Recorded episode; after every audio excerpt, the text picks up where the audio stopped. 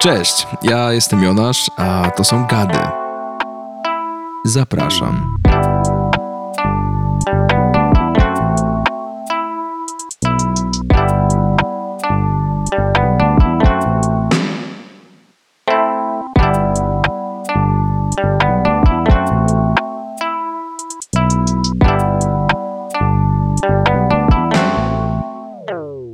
Tym krótkim zwiastunie chciałbym was trochę oswoić z moim głosem, z tym jak to będzie brzmiało, wyglądało. Jestem naprawdę, naprawdę szczęśliwy, że ten podcast staje się faktem, bo jego wizja chodziła za mną już myślę od dwóch lat. W gadach będziecie mieli okazję posłuchać historii najróżniejszych postaci, zajmujących się i interesujących się najróżniejszymi tematami.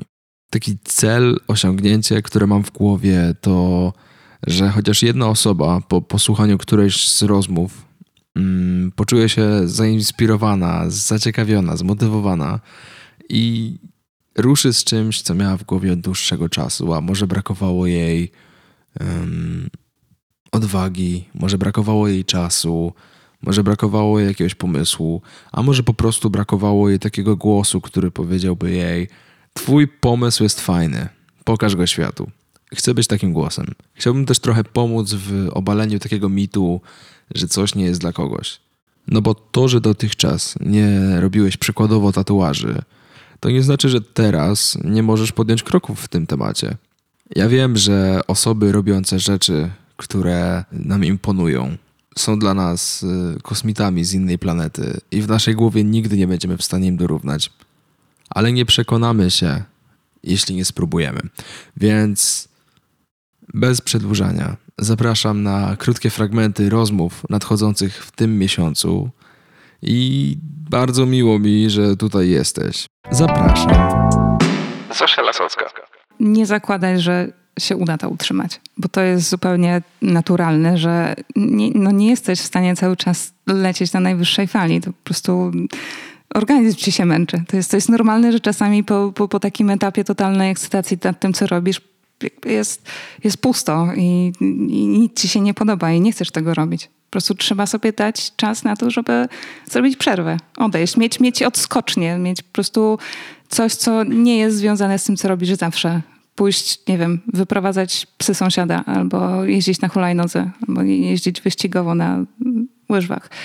E, ale po prostu robić coś zupełnie innego, wyjść, odciąć się. Też jeżeli mówimy o tym, że, że inspirację można znaleźć w bardzo nieoczekiwanych miejscach, no jeżeli siedzisz cały czas z tym samym, e, to po prostu nie znajdziesz nowych rzeczy. Kołak. Rzadko się zdarzy, że ktoś się cieszył chyba tak, jak ja się cieszę z tatuażu, to na pewno. Zawsze, dlatego zawsze jestem taka trochę y, pod znakiem zapytania, a czy na pewno się podoba ten tatuaż?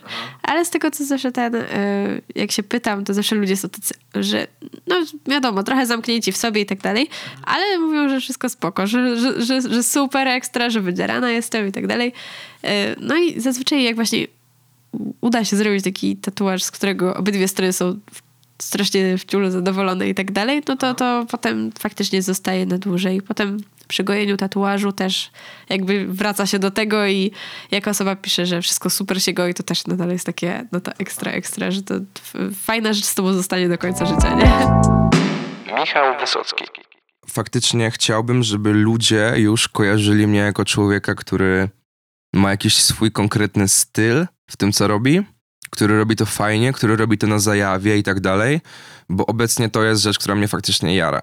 Powiem ci, że sprzedawanie tych ciuchów nie jara mnie już tak jak kiedyś. Dla mnie teraz, jak widzisz, cały mój, cały mój pokój jest zawalony rzeczami. To są niektóre rzeczy, na przykład leżą u mnie od trzech lat. Ja ich dalej nie sprzedałem, bo nie potrafię w sobie znaleźć mot- motywacji. Ja też się bardzo przywiązuję emocjonalnie do tych rzeczy i trzyma mnie, trzyma mnie bardzo długo, bo na przykład myślę sobie, wow, znalazłem coś, co prawdopodobnie ma, nie wiem, dwie osoby w Polsce, ja mam to sprzedać. Ja mówię, nie, to jest moje. To jest ten moment, w którym stajesz się fanem tych rzeczy, które No ja jestem totalnym tak? fanem, jestem strasznym fanem rzeczy. Paweł Maurer. Czułem się jak po prostu, nie wiem, jakbyś się żuli gumę do rzucia cały dzień i ją wyrzucili będzie do śmietnika. To tak się czułem. Jakbyś mnie rozsmarował na kromce masła za, za bardzo. Ale pod tym było takie uczucie właśnie takie, kurde, uratowałem komuś życie. I to było niesamowite uczucie, naprawdę wspaniałe. W sensie takie, i to, to wiesz, to tak niosło mnie, w sensie byłem osłabiony, ale tak chciałem iść po prostu, nie wiem, czy do domu, czy wsiąść do komunikacji może, że no, nie, tak fi- fi- fizycznie, nie, fizycznie nie czułem się najlepiej. E, ale być może za mało piłem wody przed tym, bo warto pić wodę, zanim się oddaje krew, uwaga. E, chyba nawet trzeba. Wtedy mnie boli na przykład ukucie. E, i, ale wiesz, niosło mnie takie, takie uczucie, nie wiem, takiej, taka moc mnie niosła.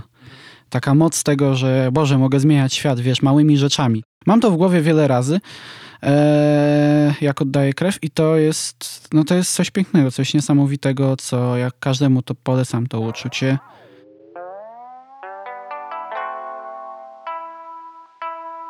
Czy jest ktoś taki, kogo chciałbyś, chciałabyś usłyszeć w tej audycji? Może ty jesteś taką osobą. Śmiało pisz do mnie na Instagramie gady podkreślenie podcast. Powtarzam, gady podkreślenie podcast. No i mam nadzieję, że usłyszę od jak największej ilości osób o tym, jak się czujecie, o tym, co robicie, o tym, jaki macie pomysł, albo w ogóle nawet co jecie na obiad. Dawajcie znać, ja z wami chętnie porozmawiam. I do usłyszenia w pierwszym tygodniu marca 2020. Wszystkie linki znajdą się w opisie. Mam nadzieję.